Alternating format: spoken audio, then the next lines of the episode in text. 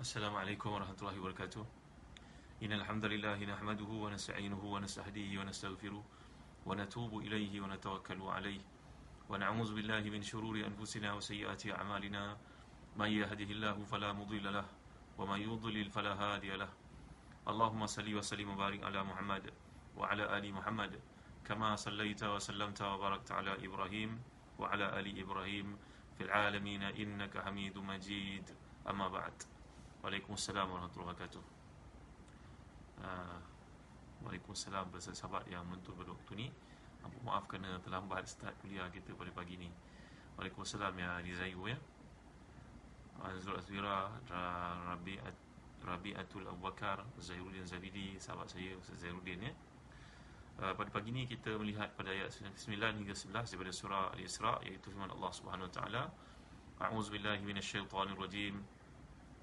إن هذا القرآن يهدي للتي هي أقوم ويبشر المؤمنين الذين يعملون الصالحات أن لهم أجرا كبيرا أن لهم أجرا كبيرا وأن الذين لا يؤمنون بالآخرة أعتدنا لهم عذابا أليما.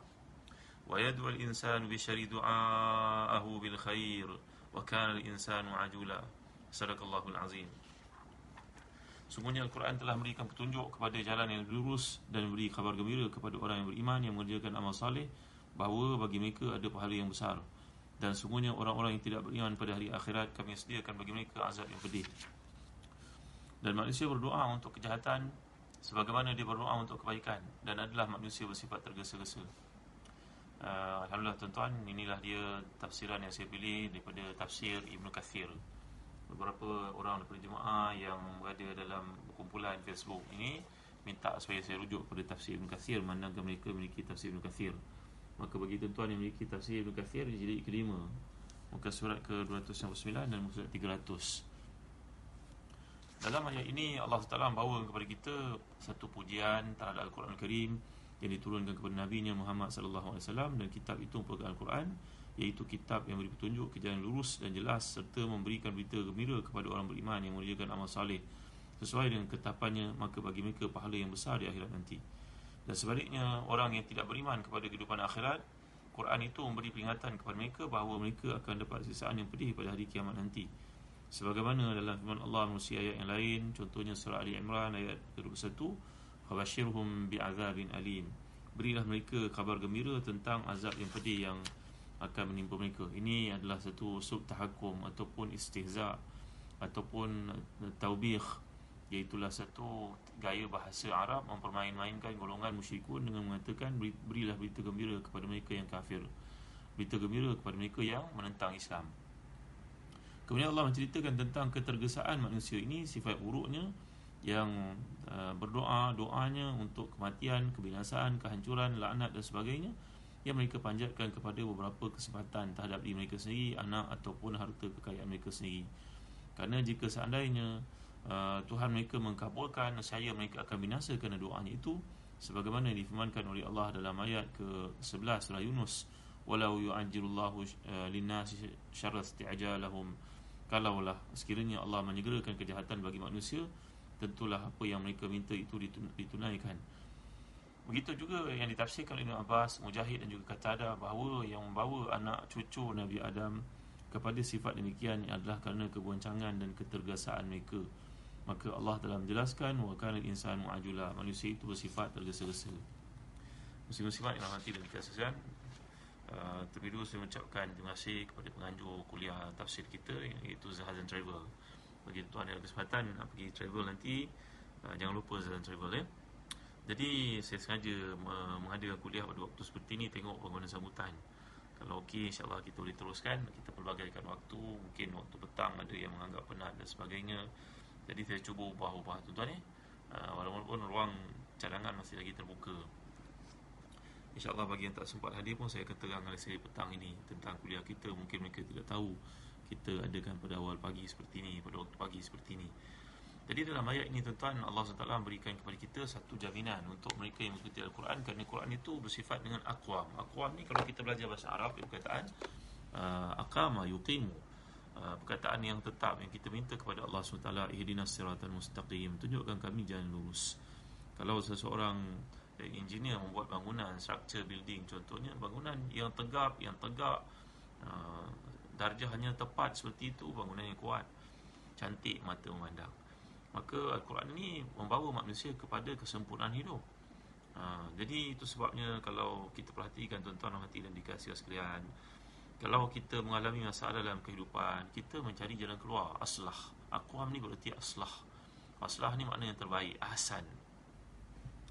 Sebagai contoh kalau kita nak berkahwin kita merujuk kepada Quran kita berkahwin. Ada masalah dalam perkahwinan merujuk kepada Quran. Ha, dalam Quran mengajar kita kalau kita bersisi faham dengan isteri kita pun diajar kita dalam ayat surat talak ayat yang pertama wala la tukhrijuhunna min buyutihin min buyutihinna wala yakhrujna. Janganlah kamu keluarkan mereka daripada rumah-rumah mereka. Ayat ini menunjukkan kepada bila seseorang itu berkahwin maka rumah yang diduduki yang kita beri kepada isteri kita untuk duduk walaupun kita yang bayar bulanan kita yang siapkan kita yang buat rumah itu tapi jangan lupa kepada kebaikan-kebaikan sang isteri ya ada um, maknanya kelemahan-kelemahan berlaku tapi jangan keluarkan mereka di rumah mereka. Sebaik saja berkahwin ikatan perkahwinan itu telah pun menjadikan seolah-olah segala milik kita itu milik isteri kita. Cantiknya ayat Allah SWT dalam kes ini. Begitu juga bila kita ni rasa nak marah dengan isteri contohnya bagaimana Quran berperanan untuk membantu kita dalam konteks aqwam aslah Maka Allah Taala mengajar kita Ar-rijalu qawwamuna 'ala nisa'i bima faddala Allahu ba'dahum 'ala ba'd wa bima anfaqu min amwalihim. Uh, golongan lelaki itu diberikan hak uh, qiwamah, hak uh, kepimpinan ke atas orang perempuan dengan apa yang Allah anugerahkan kepada mereka dan daripada apa yang mereka nafkahkan untuk tujuan perkahwinan itu daripada harta-harta mereka. Maka dengan sebab Al-Quran ini bila kita baca dalam situasi-situasi seperti kesukaran macam itu, kita akan melihat bahawa Quran meletakkan kita sebagai suami di tempat yang mulia.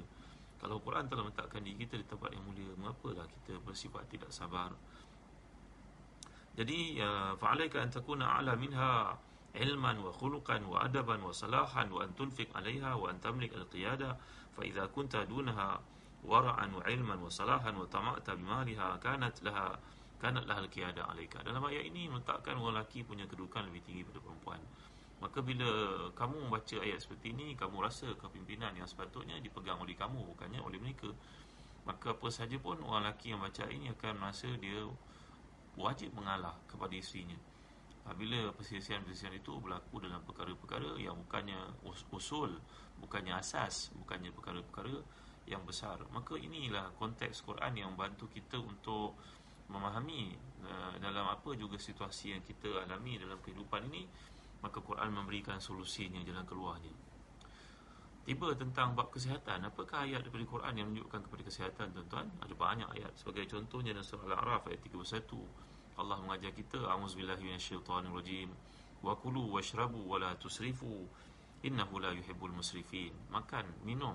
Jangan membazir. Kerana Allah tidak suka pada buatan orang yang bazir Allah la yuhibbul musrifin. Allah tidak suka kepada orang yang melakukan pemaziran jadi kalau seseorang itu makan dengan kadar yang betul, makan dengan cara yang betul, makan seperti yang Quran ajar, maka dia tidak sakit. Ha, jadi ini ayat yang berkaitan dengan pendidikan. Ayat pendidikan kesihatan. Ha, kalau kita nak cari pula isu-isu uh, tentang mendidik anak-anak, Quran adalah solusi yang terbaik. Bacalah surah Luqman sebagai contohnya. Bila Allah menyebut perilaku Luqman yang disebut dalam kitab-kitab tafsir ini sebagai lelaki yang uh, berkulit hitam keturunan Afrika kata Ibn Abbas. Tapi punya kaya pendidikan yang dipuji oleh Allah itulah bila Allah menceritakan walaqad atayna luqman al-hikmata an yashkurillah wa ma yashkur fa inna ma yashkuru li nafsihi wa man kafara fa inna Allah ghaniyyun hamid qala luqman li ibnihi wa huwa ya'udhu ya bunayya la tusyrik billah inna syirka la 'azim Ingatlah ketika Luqman ini berkata kepada puteranya dengan berkata wahai anakku yang sangat kusayangi maka istilah penggunaan pendidikan yang paling baik adalah menggunakan nama-nama yang anak kita suka. Ya bunaya. Maka Quran memberikan jalan keluar dalam isu pendidikan anak-anak sebagai contohnya. Maka tuan-tuan yang dimuliakan Allah sekalian apa sahaja yang berlaku dalam kehidupan kita hendaklah kita rujuk kepada Al-Quran. Itulah yang dimaksudkan oleh Allah SWT inna hazal Quran yahdi lillati hiya aqwam. Quran ini memberikan jalan keluar memberikan petunjuk memberikan bimbingan. Jadi aqwam yang dimaksudkan itu iaitu aslah ajwad aqwam dari perkataan aqama yuqimu ataupun dari perkataan uh, yang kita dapat lihat istiqamah perkataan muqim muqam maqam ini merujuk kepada kekuatan. Bila kita kaitkan ia dengan kehidupan contohnya perkataan uh, istiqamah iaitu kita tetap atas kebaikan. Dia akan bantu kita untuk tetap atas kebaikan. Uh, tuan-tuan hati dan dikasih sekalian. Seorang sahabat yang mulia namanya Zubair bin Awam radhiyallahu an. Beliau ni salah seorang daripada 10 sahabat yang diberitahu oleh Nabi tak kali hidupnya lagi untuk masuk syurga. 10 10 orang di syurga. Tuan-tuan tentu ingat kan empat orang khalifah Abu Bakar, Umar, Uthman, Ali, Abdurrahman bin Auf, Zubair bin Awam, Talha bin Ubaidillah, Sa'ad bin Waqqas. Uh, lagi siapa? Uh, Sa'ad bin Zaid dengan Abu Bakar, Umar, Uthman, Ali, Abdul Rahman Auf, uh, Abu Ubaidah Al-Jarrah, Sa'ad bin Waqas, Talha bin Ubaidillah, Zubair bin Awam dengan Sa'ad bin Zaid. Ini 10 orang mengingati nama-nama mereka hukumnya sunat muakkad. Macamlah seseorang kita sembahyang sunat sebelum subuh tadi muakkad, maka mengingati nama-nama sahabat di syurga juga. Ada satu sunat muakkad tuan-tuan. Jadi Zubair bin Awam ni adalah seorang businessman ketika berlaku satu pertempuran beliau pun terlibat persisian berlaku di antara uh, Sayyidina Ali dengan uh, Sayyidina Muawiyah dan kebenaran berpihak kepada Sayyidina Ali. Sebenarnya dikatakan di jumhur para ulama Sayyidina Muawiyah berijtihad ijtihadnya salah. Saya pernah bincang sedikit isu ini tuan-tuan ya. Maka Zubair Awam telah pun wafat dalam perangan tersebut. Maka beliau pesan kepada puteranya bernama Abdullah wahai Abdullah kalau ayah mati maka jangan lupa bayar hutang-hutang ayah. Tolong bayar hutang-hutang ayah. Maka anak ini bertanya kepada ayahnya, kalau duit tak cukup macam mana ya? Dia sendiri tahu niagaan ayahnya. Maka ayahnya menjawab, wahai anak, kalau kau tak cukup duit untuk bayar hutang ayah, mintalah pada bos ayah. Allah Akbar, bila pula ayah ada bos? Selama ni ayah adalah bos. Maka jawapan seorang awam kepada puteranya Abdullah itu, mintalah kepada Allah nak. Allah biasanya berniaga dengan Tuhan ya Allah. Ya Allah ya Tuhan. tiadalah perniagaan lebih hebat perniagaan denganmu wahai Tuhan kami. Maka matilah Zubair bin Awam dalam perangan tersebut dan puteranya menggalas tanggungjawab besar untuk membayar hutang-hutang ayah. Tuan-tuan yang mulia Allah sekalian Bila dia melihat apa yang tersimpan dalam akaun ayahnya Ternyata tidak mencukupi untuk membayar hutang-hutangnya. Uh, Ya, orang berniaga fahamlah isu ni. Waktu senang-senang Waktu susah kadang-kadang nak makan pun tak ada duit. Tuan-tuan ni boleh kalau sekalian Kepada Allah lah tu pengaduan. Itu sebab uh, ya, Para salafus salih Sentiasa berdoa Minta dicukupkan rezeki oleh Allah Tak mau minta-minta kepada manusia. Ya banyak doa yang telah kita pelajari selama ini. Jadi akhirnya Abdullah bin Azwair pun Melihat keliling Siapa boleh bantu untuk bayar hutang ayah? Maka kalangan Sahabat-sahabat ayah Ditemuinya seorang-seorang minta pada mereka ni untuk bantu dia berniaga pimpin dia dalam perniagaan. Dan akhirnya Allah bin Zuhair dengan wasiat ayahnya itu mengadu kepada Allah maka Allah bantu dia untuk keluar daripada hutang-hutangnya maka inilah dia orang yang berpegang kepada Al-Quran pegang kepada hadis yang jan, yakin dengan janji Allah SWT bahawa Allah akan keluarkan kita daripada kesusahan hidup dalam ayat berikutnya dalam ayat yang sama bahagian berikutnya wa yubashshirul mu'minina alladhina ya'maluna as-salihat anna lahum ajran kabira. Dan memberi berita gembira kepada orang beriman dan beramal saleh bahawa bagi mereka ini ganjaran yang besar. Ganjaran besar ini diberikan oleh Allah SWT dalam Quran dan keadaan kita tak boleh nak pegang tuan-tuan. Kita tak boleh nak rasa. Maka orang beriman adalah orang yang yakin terhadap janji Allah SWT. Contohnya begini, Kalaulah ada seseorang itu mempunyai anak yang ramai Gajinya kecil, gajinya tak sampai RM1,000 Maka tiba-tiba dia pun mendapat tahu bahawa pakciknya meninggal dunia Pakciknya itu mempunyai wang sebanyak 100 juta dalam perniagaannya Orang kaya, sangat kaya. Sedangkan sesama Allah ni punya 12 orang anak Gajinya sebulan cuma RM700 Dan dia lah pewaris terdekat yang akan mewarisi semua harta pakcik itu Almarhum pakcik itu. Berita kematian pak cik itu diterima. Maka dia pun tahu bahagiannya tuan-tuan yang mulia ASEAN sekarang bila uh, sampai maklumat kepadanya tentang kematian pak cik dia tahu dia yang akan mewarisi harta tersebut. Maka pihak amanah yang bertanggungjawab untuk menguruskan harta itu akan menunggu memberikan tempoh selama 2 tahun untuk mengeluarkan semua wang tersebut. Ya, bahagian yang dia layak untuk terima daripada 100 juta itu akan diberikan kepadanya masa 2 tahun. Maka orang miskin yang yang selama ni kerjanya berempas pulas uh, jerit perih makannya pun tak cukup anak-anaknya ramai 12 orang. Ini peristiwa betul-betul berlaku tuan-tuan ni saya cerita pada tuan-tuan. Tapi bukan di negara kita lah maka orang ni pun tiba-tiba dapat tahu tentang kematian pakciknya. Pakciknya orang baik. Dia pun tidak ada sebarang masalah dengan pakciknya. Maka pakciknya dengan pakciknya itu tidak punya anak. Dan dia lah pewaris harta sebanyak 100 juta itu. 2 tahun diberikan maka dalam 2 tahun itu dia pun pergi. Tengok rumah orang ziarah orang air raya. Pergi ke mana-mana tempat kerja. Tengok kereta orang lebih hebat cantik. Tapi dalam hatinya berfikir kereta orang tu memang hebat tapi aku mampu beli lebih hebat. Bukan sekarang lagi sikit masa. Pergi ke rumah orang kaya melihat rumah orang itu langsirnya mejanya peralatannya mahal-mahal. Dalam hati terfikir walaupun mahal apa yang kau miliki aku mampu miliki lebih mahal daripada yang kau ada ni. Satu masa nanti aku tidak akan tergesa-gesa aku bersabar. Maka itulah bandingan untuk mudah faham dalam kehidupan ni tuan-tuan. Bila orang beriman diberikan berita-berita gembira tentang amal salih bagi mereka ganjaran yang besar hanya orang yang cerit mata hati saja yang akan terfikir dan yakin dengan janji Allah itu. Manakala yang tidak memiliki mata hati yang celik dan cerdas akhirat pintar akhirat dia akan terperangkap dengan dunia ini tuan-tuan. Dia tak percaya pada janji ini.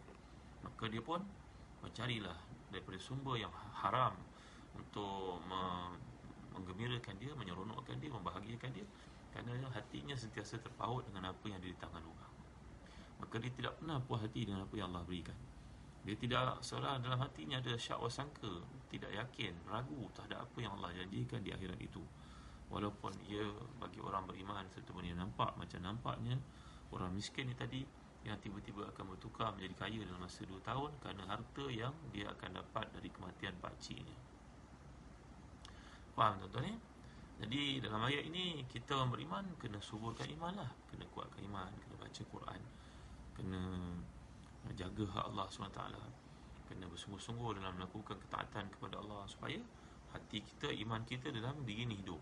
Bila hidup, apa saja Allah sebut kita tidak ragu padanya. Biarlah orang itu merebut segala peluang yang di dunia.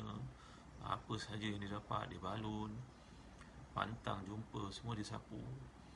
Ha, ya, membujur lalu melintang sapu semua benda dia ambilnya tapi berapa lama dia akan hidup tuan-tuan yang boleh kasihan kalau Allah mengambil sebiji buah pinggang dia ya pada hari ini ahli-ahli sains perubatan mengatakan buah pinggang yang Allah jadikan tu kecil. Tetapi peranannya subhanallah.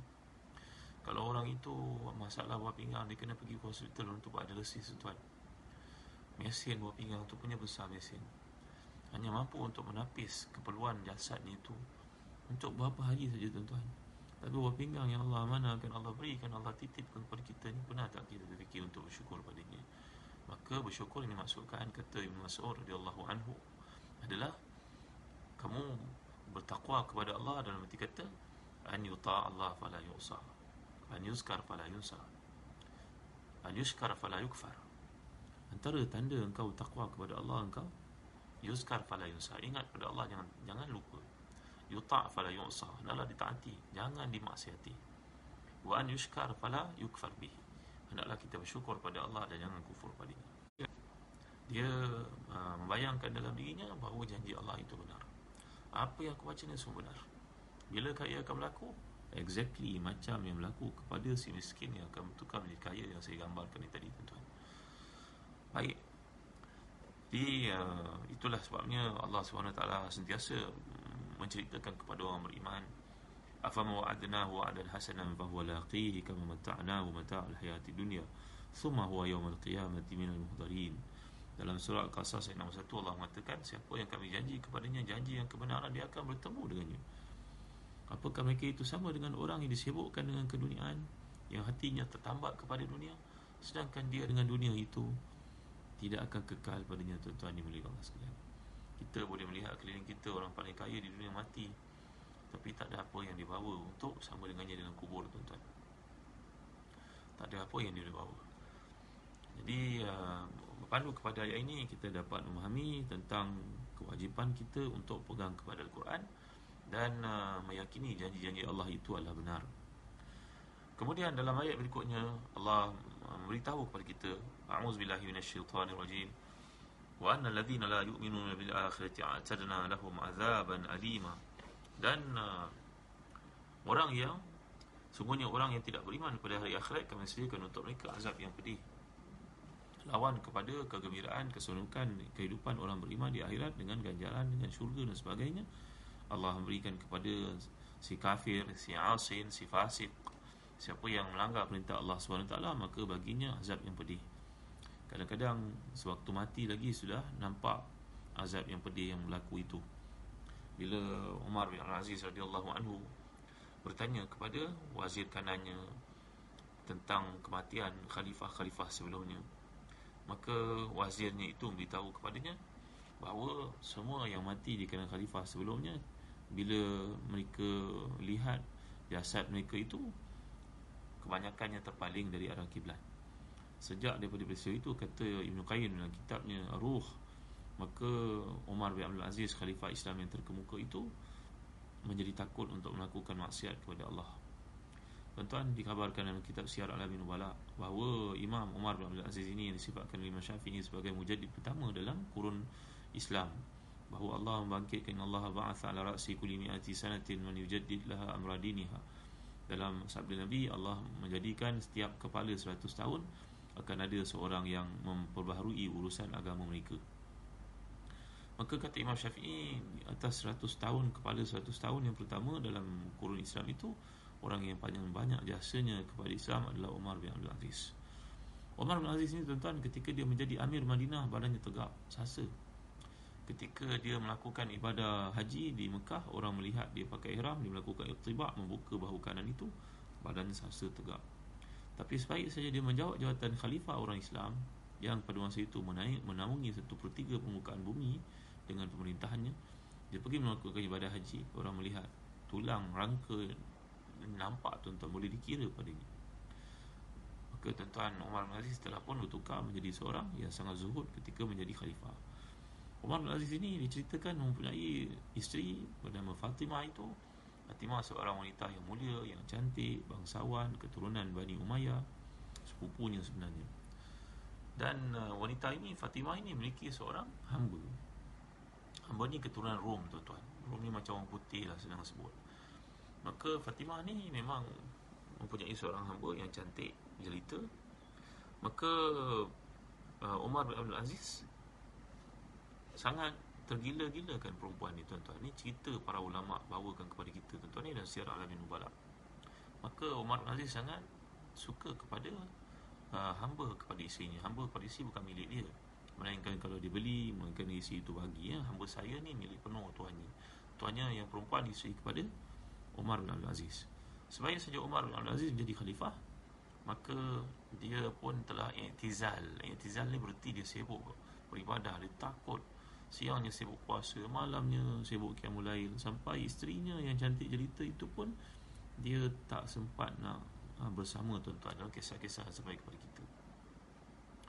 Oleh kerana isinya melihat Suami sudah berubah menjadi orang yang Sangat takut pada akhirat Maka si isteri ini Telah pun uh, Cuba untuk menggembirakan suami. Iaitu pada satu malam ketika suaminya sedang beribadah kepada Allah dipakaikan hamba yang suaminya tergila-gila akannya suatu masa dahulu sebelum menjadi khalifah. Pakaikan pakaian yang paling seksi tu tuan boleh kau sekalian. Maka disuruhnya perempuan itu masuk ke dalam suami yang sedang beribadah. Dan dia begini sepotong surat. Surat itu berbunyi wahai suamiku hamba ini hadiah untukmu. Bergembira dengan dia dia sah untuk kamu bersama dengannya halal untuk kamu bersama dengan Umar bin Aziz baik saja menerima surat tersebut. Dia tengok wanita yang cantik cerita Yang dia tergila-gila pada perempuan itu Sebelum jadi khalifah tuan-tuan. Dia pun buka surat itu Dia pun tengok. Nangis dia tuan-tuan. Setengah uh, para ulama mengatakan Di muka dia itu ada kesan Kesan apa tuan-tuan? Kesan air mata Macam dura, macam sungai Sejak dia menjadi khalifah. Kurus badannya Maka dia pun tengok surat pada isteri Surat itu bunyi Wahai suamiku Wanita ini adalah hadiah untukmu. Kamu berhak melakukan apa saja kepadanya Halal untuk Maka Umar Aziz baca surat itu. Dia berkata kepada perempuan tersebut Siapa namamu? Memanglah dahulu aku tergila-gila akan kau. Tapi oleh kerana aku dah jadi khalifah Aku punya tanggungjawab Aku takut besok. Allah bertanya kepada aku Aku bersunuk-sunuk sedangkan rakyat di luar ada yang tidak makan Ada yang susah Ada yang sakit Ada yang nak kahwin pun tak ada duit. Ya, tuan-tuan yang boleh kawasan Maka Dia berkata kepada perempuan tersebut Memang dulu aku tergila-gilakan kau. Cuma kau cerita sikit latar belakang hidupmu. Maka perempuan itu memperkenalkan dirinya Bercerita sebenarnya dia seorang wanita merdeka. Maka dalam satu perjalanan dia dengan keluarganya telah ditawan. Peristiwa ini banyak berlaku zaman dulu-dulu Macamlah kisah Nabi Yusuf yang kita baca dalam surah Yusuf tuan-tuan ya. Itulah dia jatuh dan pergi buta Lalu diperdagangkan orang Akhirnya jatuh sampai ke tangan Pembantu raja ataupun menteri di raja Yang kemudian isi jatuh cinta kepada Sayyidina Yusuf AS Maka kes yang sama berlaku kepada wanita ini. Yang merupakan bekas hamba Yang merupakan hamba kepada isinya Bekas hamba kepada isinya Dihadiahkan kepada suami. Maka Umar kata memanglah dahulu aku sangat cinta kepada kau. Tapi sekarang oleh kerana aku sangat takut dan aku murakab Aku merasa sangat bimbang kerana aku di akhirat Maka aku sudah tidak memiliki aku syahwat lagi pada kau hai perempuan. Alhamdulillah lah Allah beritahu kepada aku keadaan dirimu yang sebenar Maka dengan sebab itu aku bebaskan kau kerana Allah hai perempuan. Pergilah kau. Aku sudah tidak menaruh apa-apa perasaan lagi kepadamu lagi. Tentang ini boleh kau tak sekalian? Khalifah Umar Aziz ni ketika isinya berkata kepada orang yang bertanya tentang beliau wafatnya dalam masa yang usia muda. Tuan ni menjadi khalifah pun 2 tahun lebih sikit saja mungkin tak sampai 2 tahun. Maka isterinya berkata sungguhnya Umar Aziz ini tidak melebihi kamu pada janggutnya tidak melebihi kamu pada banyak baca Qurannya. Tidak melebihi kamu pada banyaknya kiamul beliau. Mungkin seseorang kamu mengatasinya pada kelebihan-kelebihan itu tetapi apa yang melebihi uh, Umar bin Aziz pada sifatnya adalah muraqabatullahnya. Iaitulah dia rasa Allah bersama dengannya dan semua keadaan lalu dia bimbang membuat satu perkara-perkara yang Allah murka jadi orang-orang beriman ini dia meletakkan apa yang dipanggil sebagai rajak dan juga khauf. Rajak ni berarti kita mengharapkan daripada Allah ihsan. Khauf kita takut atas apa yang kita buat itu boleh menjahanamkan kita boleh mencampakkan kita dalam ruang kebinasaan boleh mengakibatkan kita dimurkai oleh Allah. Jadi keseimbangan dua perkara ni namanya rajak dan juga khawuf kata Imam Ghazali dia ibarat sayap bagi seekor burung. Burung tidak boleh terbang tanpa satu sayap maka demikianlah bila kita baca kisah tentang targhib ada tarhib. Baca tentang jannah ada nar. Ya? Sebab setengah ahli bahasa mengatakan perkataan dinar tuan-tuan. Dinar. Tahu dinar? Duit kan dinar kan?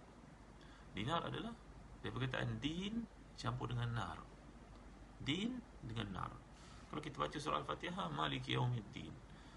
Tuhan yang memiliki hari agama. Hari agama maksudnya hari akhirat Maka orang yang menggunakan keuangan Sama ada dia masuk syurga Iaitu din ini syurga lah akhirat Ataupun dia pergi ke neraka Maka itu sebabnya para salafus salih sehingga duit itu pun dinamakan dengan dinar.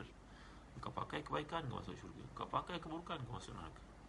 Begitu sekali teori keseimbangan yang wujud dalam setiap agenda hidup mereka. Kerana perkara ini perlu diingatkan selalu. Kerana manusia lupa tuan-tuan ni boleh orang sekalian. Kita ketika musim PKP ni duduk kat rumah apa anak-anak buat? Adakah dia sibuk dengan telefon bimbitnya ataupun dia sibuk dengan television movie ni?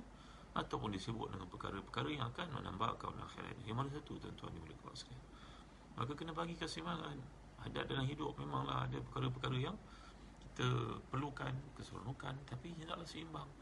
Jangan perkara itu pokok tu sahaja sampai lalai. Jadi tuan-tuan yang boleh kau sekalian. Mudah-mudahan Allah beri kepada kita kesempatan untuk beramal pada hari-hari terakhir Ramadan ini. Dalam ayat berikutnya, Allah menyatakan A'udzu billahi minasyaitonir rajim. Wa yad'u al-insanu bi syarri du'a'ihi bil khair. Wa kana al-insanu 'ajula. Dan manusia itu kata Allah SWT mereka sentiasa berdoa untuk keburukan sebagaimana mereka berdoa untuk kejahatan. Mereka berdoa untuk keburukan sebagaimana mereka berdoa untuk kebaikan. Dan manusia itu sifatnya tergesa-gesa ada tiga perangai manusia yang disebut oleh Allah dalam Al-Quran. Satu daripadanya ayat ini. Wa kana insanu ajula. Dalam ayat lain wa khuliqal insanu dha'ifa iaitu surah nisa ayat 28 dalam surah al-ma'arij ayat 19 Allah mengatakan innal insana khuliqa halwa. Tiga tabiat buruk manusia. Tak kira lah dia orang alim ke Dia orang salih ke Dia ustaz ke Dia pendakwah ke Dia guru ke Dia apa saja Manusia mempunyai tiga sifat negatif Yang pertama sifatnya adalah Wakani insanu ajulah Manusia itu tergesa-gesa Yang kedua Khali insanu Khali kali insanu da'ifah Dia cipta manusia itu lemah yang ketiga Allah katakan inal insana khuliqa halu'a. Manusia itu dicipta dalam keadaan keluh kesah, takut. Ha, ya. Jadi kenapa Allah jadikan sifat-sifat macam ni pada manusia ya? Dan satu lagi sifat manusia ni pelupa. Iaitulah bila Allah SWT menciptakan Nabi Adam dalam hadis yang sahih, maka Allah beri kepada Nabi Adam ini umurnya seribu tahun. Kemudian Nabi Adam dipertontonkan tentang keturunannya yang menjadi Nabi-Nabi. Maka Allah pun tunjuk satu-satu Idris, Nuh, Hud, uh, Saleh, Ibrahim sampai kepada Nabi Daud AS. Nabi Daud seperti Nabi-Nabi yang lain juga rupanya handsome. Maka Nabi Adam AS bertanya kepada Tuhannya, Wahai Tuhan, wahai Tuhanku, ini siapa namanya? Allah menjawab, ini Daud namanya. Berapa umurnya wahai Tuhan? Maka Allah telah beritahu kepadanya, umur Daud ini 60 tahun. Berapa umur saya wahai Tuhan? Jawapan Allah kepadanya umur kau seribu tahun Umur dia enam puluh Kenapa sikit sangat wahai Tuhan?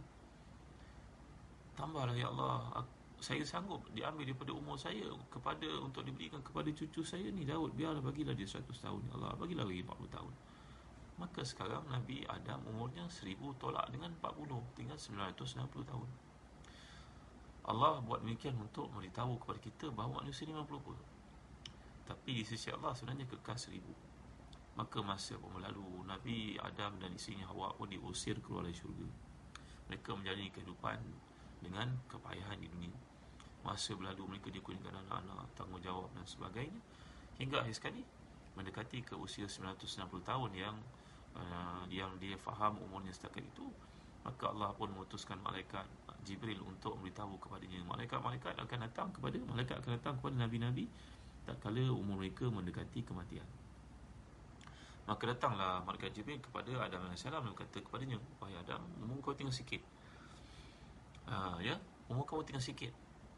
Maka Nabi Adam AS Menjawab Eh, umur saya kan seribu tahun Kenapa pula 960 Maka Nabi Adam terlupa tentang janji Allah Untuk berikan 1040 tahun kepada cucunya Daud AS dia terlupa. Lalu Jibril beritahu kepadanya Bukankah uh, Tuhan Nabi Allah telah beri kepada cucu Tuhan Daud selama banyak 40 tahun? Dia pandang tidak Tidak aku tidak pernah berikan. Dia terlupa tuan-tuan. Maka inilah sifat manusia. Itu sebab bila kita buat apa kita tulis. Kalau tak tulis Nanti kalau mati Hutang tak bayar Maka kena tulis tuan-tuan ni boleh Allah Beritahu pada anak isteri Abang Abah punya hutang banyak ni. Kalau mati tolong bayar Tolong selesaikan. Macam kisah Zubair bin Awam yang kita ceritakan tadi. Jadi sifat-sifat manusia ini diberikan oleh Allah dengan bentuk begitu supaya dia rapat dengan Allah. Kalau sifat daif ini sebagai contohnya Manusia ini lemah walaupun badannya berotot-otot Ada masal banyak tapi dia tetap lemah. Bila datang penyakit semua orang takut Semua orang tutup muka Semua orang kena buat social distancing. Kerana memang begitu manusia lemah Tak ada manusia yang kuat. Doktor macam mana hebat Ilmu perbatannya pun Makannya pun dijaga. Tapi kalau kena sakit sakit tuan-tuan ni boleh Allah sekalian. Dan manusia ini tergesa-gesa keluh kesah. Manusia tergesa-gesa banyak perkara yang dia buat kadang-kadang secara ajalah. Ajalah ni mana tergesa-gesa terburu-buru. Maka kalau kita perhatikan kenapakah seorang anak itu diberikan rasa takut terhadap anjing contohnya. Anjing datang dia pun takut. Dia pun lari pada ibu dia. Eh, kenapa tuan-tuan ni boleh rasa kalau tidak ada perasaan takut Maka dia tidak rapat dengan ibunya. Kalau kita ni jadi orang kaya sebagai contohnya Kita jadi orang kaya Yang mana satu yang kita buat? Anak kita perlukan wang. Berapa kau perlukan wang anak? Kau belajar kat universiti eh? RM500 sebulan ni ah, Tak apalah yang bagi kau RM10,000 terus setahun Kau pakai lah duit Ataupun kita jadi bapa yang bijak Anak kita telefon Bah berkhabar bah Okey bah Bah nak duit sikit lah bah Agak-agak tuan-tuan yang mana satu tuan-tuan Tuan-tuan bagi anak tuan-tuan duit sekepuk ke Lepas tu ahlan wa sahlan wa jalan habis cerita Ataupun tuan-tuan bagi dia Tiap-tiap bulan dia akan telefon tuan Apa khabar ayah? Ayah okey tak? Macam mana bulan puasa? Anak kita telefon kita Mana satu tuan-tuan? tentulah kita pilih yang kedua supaya kita nak update daripada anak-anak kita kita nak perkembangan kita nak tahu kita nak dengar suara dia walaupun kita sibuk macam mana sekalipun maka tuan-tuan yang mulia kasihan Allah lebih lagi sayang kepada kita. Maka Allah mentarkibkan dalam diri setiap orang manusia itu ada sifat da'af ada sifat halak ada sifat nisyan ada sifat ajalah. Ini empat perkara. Kelemahan yang bersifatkan pelupa penakut uh, lemah dan juga uh, da'af kelemahan apa lagi? Ajalah uh, ketergesaan lagi uh, nisyan kelupaan. Lagi halak halak ni maknanya keluh kesah kebimbangan uh, kerisauan. Maka dengan adanya sifat-sifat seperti ini menyebabkan uh, manusia itu dekat dengan Tuhannya. Maka macamlah si ayah yang bijak tadi mempunyai wang yang banyak tapi dia tak bagi anak dia sekepuk sekali. Kerana dia nak anak dia sentiasa telefon dia. Dia nak anak dia sentiasa jumpa dia. Dia nak anak dia uh, punya suara dia dengar dia tak ada benda yang lebih nikmat daripada kita sebagai ayah ataupun ibu. Anak-anak kita minta pada kita betul tak tuan-tuan? Walaupun kita mampu bagi atau tak bagi. Kalau kau nak bagi tudung sampai beribu-ribu harganya memang ayah tak mampu. Tapi kalau kau minta duit tudung kau dah rosak mungkin ataupun kau budak perempuan nak pakai tudung bergaya macam orang lain segi halal dan harus ayah mampu penuhi ayah akan cuba. Gembira kepala kita untuk mendengar minta daripada anak-anak tuan-tuan. Satu kenikmatan Terus seorang orang bijak menulis sebagai contohnya Mustafa Sadiq Arifai Seorang ahli sastra yang terkemuka yang masih menulis. Bila anak itu membesar tiba-tiba Bila anak itu tidak lagi minta kepadanya. Dulu masa dia kat universiti minta duit kita. Lepas universiti dia bekerja dia ada duit. Dia ada gaji sendiri. Dia minta pada kita lagi tuan-tuan? Nah tak minta. Mungkin minta pun saya sekali tak cukup duit dia nak berkahwin dan sebagainya. Tapi saya ni beritahu dia takkan nak minta pada kita. Bila dia tak minta kita Mungkin dia tak telefon kita Maka itulah perbezaan suasana ketika anak minta dengan anak sudah tidak minta. Maka Allah menjadikan sifat-sifat kelemahan pada manusia ini dengan tujuan untuk mereka dekat dengan Tuhannya. Mereka rapat, rapat dengan Tuhannya. Ha, jadi tuan-tuan dan hadirin sekalian, fahazi sifat wujudat fi insan li maslahatin li maslahati imanihi wa sa'adatihi fi dunya wal akhirah. Fal insan ahyanan yad'u bi syarri yuridu dunya fi dunya halakuhu ada manusia yang kadang-kadang minta kepada Allah satu hajat sedangkan hajat itu tidak baik untuknya. Apa yang dia minta? Dia minta untuk jadi kaya. Tapi dia tidak layak menguruskan kekayaan. Itu sebab doa yang pernah kita pelajari daripada Qais bin Sa'ad bin Ubadah, Allahumma rzuqna Allahumma rzuqni malan wa fi'alan fa innahu la yasluhu al-fi'al illa bil mal. Allahumma rzuqni malan wa fi'alan. Tuan-tuan tak dengar ke kuliah saya? Saya pakai makna tuan. Ini ada makna. Tak dengar ya? Allahu akbar apalah kalau tak dengar nanti saya ulang balik semula kuliah ni. Ramai sangat mengatakan tak dengar. Ya. Jadi tuan-tuan ni boleh Allah sekalian. Jadi dalam konteks saya ini uh, mengajar kita dalam hidup mintalah kepada Allah perkara yang baik. Antara doa yang Nabi ajarkan dan saya pernah ajar doa ni kepada tuan-tuan. Allahumma qanni'ni bima razaqtani wa barik li fi wa akhluf ala kulli ghaibatin li bi khair. Ha, eh? Apa maksudnya? Allahumma Ya Allah Allahumma qanni'ni bima razaqtani wa barik li fih wa akhluf ala kulli ghaibatin li bi khair Ya Allah beri aku sifat qanaah di atas segala benda yang kau beri kepada aku ada yang jelas pula ada yang tak dengar eh? kenapa tak dengar eh? mak ni tak rapat ke mak ni dah rapat dah ha, eh?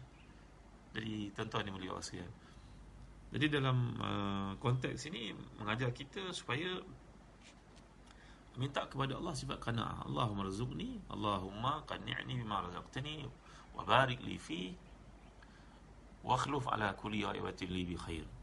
Ya Allah ya Tuhanku, apa yang minta pada Allah minta sifat qanaah. Qanaah ni rasa cukup dengan apa Allah bagi. Yang kedua, berkati pada apa yang kita dapat walaupun sedikit. Yang ketiga, gantikan untuk aku. Semua yang aku minta tak dapat dengan benda yang lebih baik daripadanya. Orang muda sebagai contohnya minat pada seseorang Bercita-cita nak menjadikan di pasangan hidup. Kita berusaha lah sedaya upaya. Tak salah pun kan Bukan orang lelaki saja boleh pinang orang perempuan. Orang perempuan pun boleh pinang orang lelaki Dengan cara yang betul. Seperti berlaku kepada Rasulullah SAW Dengan Khadijah radhiyallahu anha. Kita baca dalam kitab-kitab sirah Dalam hadis sirah yang sahih Riwayat-riwayat yang sahih Bahawa Khadijah menaruh hati pada Rasulullah supaya saja mendapat tahu daripada Maisarah tentang kebaikan dan kebijaksanaan Rasulullah mencatur perniagaan. Khadijah ni keluarga darah berniaga. Maka dia perlu orang boleh uruskan perniagaannya dengan sempurna. Maka dilihat ciri-ciri kebaikan, ketakwaan, uh, kejujuran ada pada Muhammad sallallahu alaihi wasallam sebelum nanti menjadi nabi lagi. Maka dia telah mengutuskan orang untuk bertanya kepada Nabi dengan cara yang betul. Tak timbul pun isu orang kata uh, pergi cari timba ha, pergi cari timba tak dah timbul. Kalau itu perkara kebaikan maka lalu dia dengan betul. Ya tuan-tuan salafus salih kalau nak minang dia senang dia cakap. Ha, ya jumpa dengan bapa orang tu cakap. Pakcik saya sebenarnya ada perasaan pada anak pakcik saya minat anak pakcik. Kalau pakcik terima alhamdulillah. Tapi kalau pakcik ada pilihan lain Allahu akbar. Ha, dengar ayatnya. Kalau pakcik terima pinangan saya yang saya ajar tua kepada orang muda nak minang anak orang eh. Kalau pak cik terima pinangan saya alhamdulillah syukur kepada Allah. Tapi kalau pak cik tak terima Allahu akbar Allah Maha besar moga Allah beri dia yang lebih baik daripada saya dan Allah beri saya lebih baik daripada dia.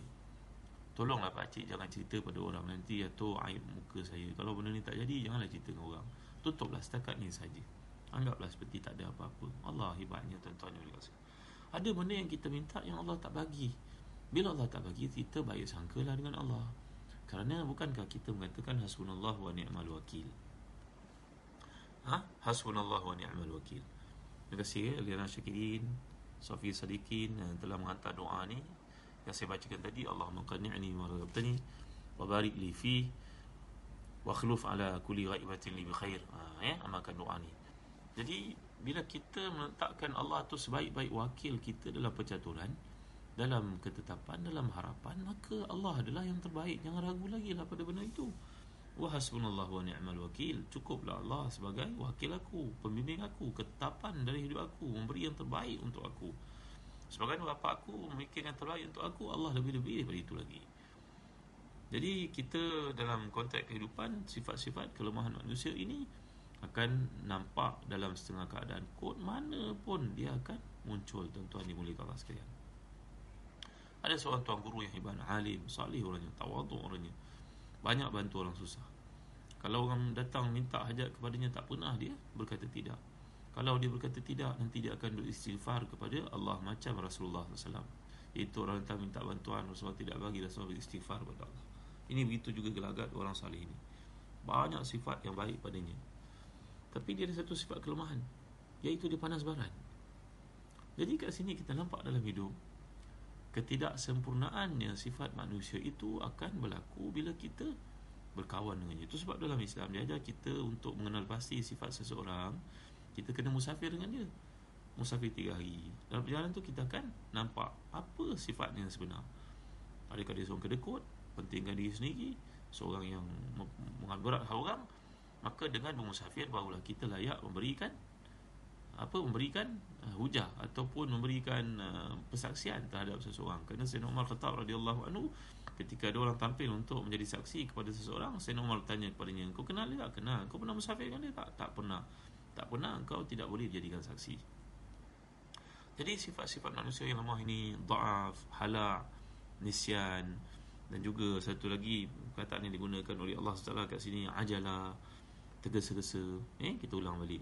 Apa nombor satu wa khuliqal insanu dha'ifa. Manusia diciptakan lemah Allah gambarkan dalam surah Nisa ayat ke-28.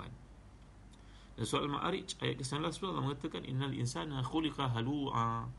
Allah menciptakan diciptakan manusia itu dengan sifat diciptakan manusia itu dengan sifat terburu-buru sifat keluh kesah bimbang takut halu'a halak. Lagi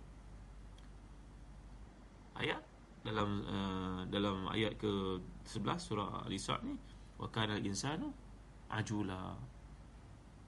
Ini sifat manusia. Kemudian sifat nisyan pelupa. Bahawa ini sifat-sifat yang ada pada manusia. Tujuan Allah mentarkibkan meletakkan installkan built-inkan dalam diri manusia sifat-sifat ini adalah kerana supaya dia dekat dengan Allah dia rapat dengan Allah. Nak rapat dengan Allah macam mana? Refer balik ke ayat 9 sebelum ni. Inna hadzal qur'ana yahdi lillati hiya aqwam maka Quran ini akan menjadikan kehidupan kamu lurus. Ha, macam highway lurus. Kalau tidak kamu akan bengkak-bengkok Di sini kamu kelang kabut Di sini kamu tak mampu Di sini kamu terlupa. Maka datang Quran untuk membetulkan Menjadikan kehidupan kamu Tepat. Kehidupan kamu lurus. Kehidupan kamu berada di atas Landasan yang betul. Jadi solusi kepada Masalah-masalah yang berlaku dalam kehidupan manusia ini Lagi sekali kembali kepada Al-Quran Karim Itu tujuannya Allah menyebutkan kaitan di antara Kitab Allah dengan uh, kehidupan manusia, karakter, tabiat manusia itu sendiri. وقد يكون في هذا العمل شقاؤه ويريد أن يذهب إلى المكان الفلاني حيث المتعة والجمال والأنس والطرب والبهجة وفي هذا فساد دينه ada benda-benda yang kadang-kadang kita nak dalam hidup tapi Allah tak penuhi tak semua benda yang kau nak kau dapat laisa kullu ma yatamannahu al-mar'u yudrikuhu kata jeriyahu bima la tashtahihi sufunu kata penyair. Kadang-kadang dalam hidup ini kau mengharapkan satu benda kau dapat tapi Allah tidak jadikan begitu. Kerana tidak semua uh, kapal layar itu kapal layar itu dapat uh, bergerak seperti mana yang dikehendaki kerana angin bertiup arah yang berlawanan kadang-kadang.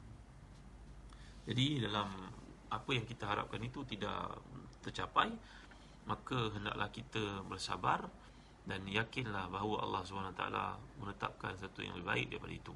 Allah menyatakan dalam surah Yunus ayat 25, "Wallahu yad'u ila dari salam wa yahdi man yasha'u ila siratim mustaqim."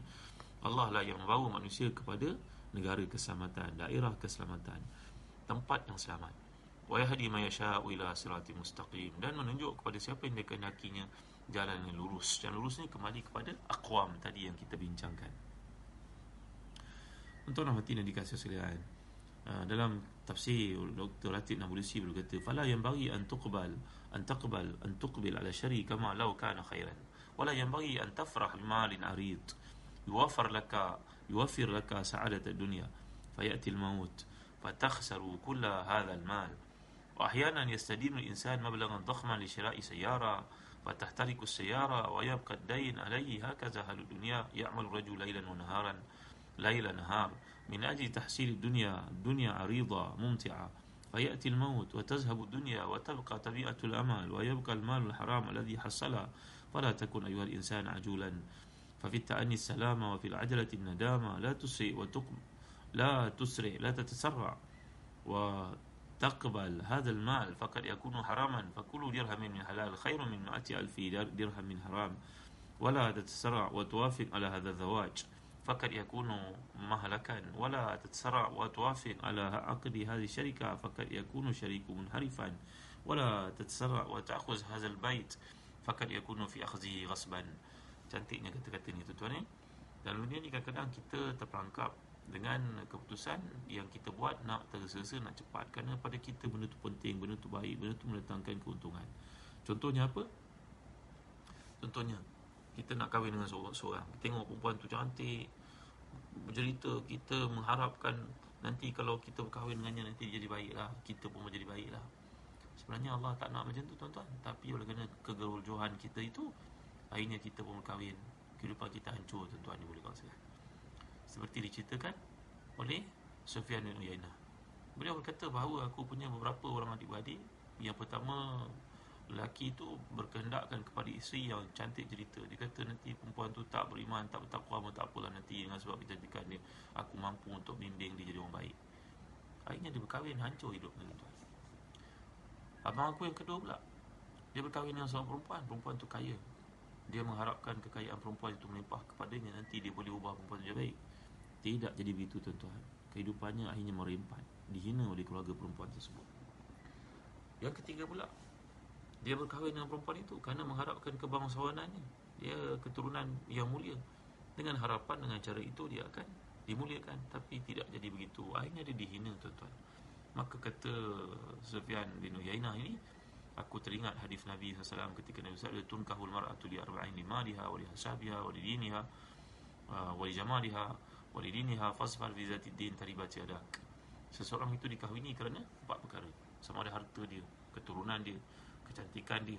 Tapi yang keempat ini paling utama. Siapa yang pilih yang keempat ini baik lelaki pilih perempuan perempuan pilih lelaki. Bukan saja yang setengah orang faham lelaki kena pilih perempuan beragama. Perempuan tak seperti itu tak kena pilih beragama tuan-tuan. Maka dengan sebab memilih agama itu sempurnalah yang lain. Maka kata Sufyan bin Uyainah, akhirnya aku mengikut hadis Rasulullah punya saranan isteri aku adalah sebaik-baik wanita. Walaupun keturunannya tidak mulia macam abang aku harapkan daripada isinya, walaupun hartanya memang tak pernah banyak macam abang aku kahwin dengan wanita itu, walaupun rupanya tidaklah secantik yang abang aku kahwin dengan perempuan itu, tapi rupa-rupanya dia datang package bila agama itu jadi keutamaan tuan-tuan dimuliakan Allah sekalian. Jadi uh, kita kembali kepada uh, sifat ajalah yang ada pada manusia ni kata Dr. Ratin Abulisi jangan tergesa-gesa nak masuk bersyarikat dengan orang sedangkan syarikat itu mengambil hak orang kita tahu tapi kita nak kaya kita pun masuk berhati-hati dahulu saya tak kaya pun tak mengapa asal jangan ambil harta orang saja. Besok kau nak tak kalau kau mati anak-anak kau dilabel sebagai pencuri harta orang ramai. Nak tak? Bapak dia Allah, bapak dia perompak dulu pencuri harta orang. Nak tak tuan? Maka jangan buat satu benda, jangan terlibat dengan satu benda. Berhati-hati, jangan tergesa-gesa kerana sifat al-ajalatu minasyaitan. Dan juga al-ajalah ni an-nadama. Tergesa-gesa itu akan membawa kita kepada penyesalan. Jadi tidak ada ruang untuk kembali dah balik bila dah berlaku kesilapan-kesilapan yang disebabkan ketergesaan itu tuan-tuan yang boleh kawas sekalian. Jadi uh, cukuplah setakat ini dulu mudah-mudahan apa yang disampaikan ada manfaat padanya. Uh, eh mudah-mudahan Allah beri pada kita lah qadar. Nampak kat luar pun tenang pagi ni. Mudah-mudahan tuan-tuan telah pun bangun uh, tahajud ber, ber tarawih membaca al-Quran. Ya package ni jangan jangan abaikan tuan-tuan eh. Apa dia? tarawih sekurang-kurangnya 20 rakaat. Baca surah pendek-pendek pun tak apalah. Nanti malam bangun lagi, tahajud pula. Kalau boleh qiyamul lail lebih baik. Qiyamul lail tu berarti membangunkan seluruh malam. Nanti kat ujung seluruh subuh, seluruh sahur tidur sekejap, setengah jam ke. Jangan terlepas sahur lah. Sahur itu barakah tuan-tuan. Eh, sahur di barakah. Ha, eh? Lagi apa? Lagi jangan lupa baca Quran. Kalau boleh buka Quran besar ketika kita semayang. Buka Quran besar ni dan baca. Mudah-mudahan kita dapat banyak kelebihan. Kelebihan pertama dapat al Quran al-fajri kana masyhuda baca Quran waktu fajar itu disaksikan oleh malaikat. Dan bacaan Quran yang terbaik ketika dalam sembahyang dalam fatwa-fatwa para ulama contohnya Imam Nawawi. Ya lagi apa? Jangan lupa banyakkan istighfar. Ha, wal mustaghfirin ha? Fil ashar orang yang banyak istighfar pada waktu-waktu sahur. Lepas tu banyakkan doa. Contohnya doa yang terbaik Allahumma innaka afuun tuhibbul afwa fa'fu anni. Kata para ulama dipilih oleh Ali bahawasanya uh, berdoa pada waktu tahajud itu lebih utama daripada beribadah yang lain. Lagi apa? Bersedekah. Ya kita ada nombor-nombor akaun uh, yang untuk kita derma. Ya contohnya tuan-tuan mungkin boleh berderma pada uh, mahat agama An-Nuriyah di Melaka, di Siang Udang tuan-tuan boleh berderma kepada uh, Madrasah Muhammadiyah di Kelantan di uh, kampus Sungai Durian milik uh, Syekh Datuk Dr. Abdul Basit Abu Anas Madani ya tuan-tuan melihat peluang-peluang untuk berdiri tempat ini lakukan dia pada waktu malam ketika kita tahajud ya mudah-mudahan semuanya termasuk dalam amalan kita pada sekarang jika menepati waktu itu mudah-mudahan Allah memberkati kita setakat ini. Setakat itu saja dulu tuan-tuan. Terima kasih banyak. InsyaAllah mana ramai yang tak dengar kuliah saya pada hari ini Tuan-tuan boleh ulang semula kat Facebook ni dengar. Dan insyaAllah petang nanti saya sampai sekali lagi. Terima kasih tuan-tuan. Sekian Assalamualaikum warahmatullahi wabarakatuh. Alhamdulillah bin alamin. Wassalatu wassalamu ala wa musayin Sayyidina Muhammadin wa ala alihi wa sahbihi ajma'in. Allahumma ati nufusana taqwaha wa zakkaha anta khairu wa zakkaha Wa mulaha bi rahmatika ya arhamar rahimin اللهم إنك عفو كريم تحب العفو فاعف عنا. اللهم إنا نسألك رضاك والجنة ونعوذ بك من سخطك والنار.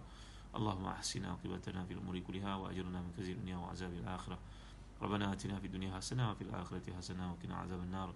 صلى الله على سيدنا محمد وعلى آله وصحبه وسلم. الحمد لله Terima kasih Mulia Dayang. Ucapkan sama Hari Guru kepada saya. Dan saya mengucapkan banyak Terima kasih penghargaan, keberkatan Barakallahu fikum kepada semua guru yang ada dalam Kumpulan Facebook ini Jangan lupa tuan-tuan untuk share, untuk panjangkan, untuk like, untuk follow Facebook Zahazan Travel eh. Zahazan Travel dan uh, Instagram Zahazan Travel. Terima kasih tuan, ampun maaf kerana tak dapat dengar kuliah dengan jelas pada hari ini. Anda ada gangguan-gangguan yang berlaku. Uh, setakat ini saja dulu saya cuba untuk melihat kapasiti saya pada waktu pagi dan juga trafik waktu pagi. Nampaknya tidaklah mengecewakan. Ya, mudah-mudahan Allah memberkati kita. Terima kasih tuan-tuan. Sekian Safi Sadikin. Apa lagi ni? Uh, salat tarawih. Qiyamul lain, baca Quran istighfar, doa, sedekah eh. Uh, istighfar. Terima kasih Safi Sadikin. Okey, terima kasih pada Jamiul Jamal. Nizam Jusur. Terima kasih Nisa Nur Hasanah. Nur Imah. Ya Abdullah Barakallahu Fik. Jamaria Abdullah. Kalung uh, Suhaila. Suhaila. Suhaila nama ni kena betulkan ejaan Suhaila. Bukan macam ni ejaan ni Suhaila Yusuf Ejaan nama Sin Ha Ya Lam Ta. Dia bukan Sad eh? Sin Ha Ya Lam Ta Marbuta Suhaila. Suhaila maknanya kemudahan Keringanan Kebaikan ya Suhaila. Yusuf masalah je Ya Waw Sin Fa Yusuf Yusuf tak ada waw eh? Ya waw sinfa tak payah waw kedua tu tak perlu eh? Baik maafkan saya saya betulkan. Saya ni orang bahasa Arab jadi nampak uh, apa-apa yang boleh dibaiki diperelokkan ditambah nilai pada tulisan ni eh? guru adalah jutawan akhirat. Betul Cik Hamidi betul Jamaria eh? Terima kasih kepada guru-guru yang hadir. Ingat guru-guru kalau kalian ada buku-buku nak hasilkan Uh, pengalaman mengajar geografi, sejarah, maths, bahasa Melayu, English boleh tulis bersama dengan Telaga Biru. Dan kiranya kalian nak mengambil buku-buku latihan yang kami terbitkan di Telaga Biru pun tolong ziarah bukti Telaga Biru ataupun kedai buku online Telaga Biru untuk melihat potensi bekerjasama.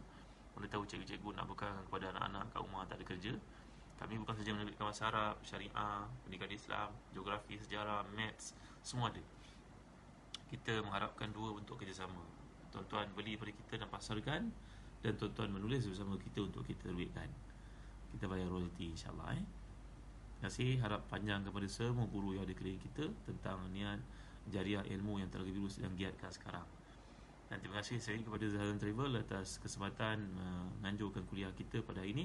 Jangan lupa like, follow dan share uh, Facebook Zahazan Travel dan Instagram Zahazan Travel dan juga Umrah Zahazan dan demikian juga Telaga Biru jangan lupa Telaga Biru eh Telaga Biru mudah-mudahan jadi penaungan menaungi penerbitan bahan-bahan ilmiah yang membentuk jariah kepada kita semua saya mengalu-alukan semua cikgu dan murid-murid untuk uh, bekerjasama dengan Telaga Biru untuk penerbitan dan juga pengedaran buku-buku keluaran kami. Terima kasih. Assalamualaikum warahmatullahi wabarakatuh.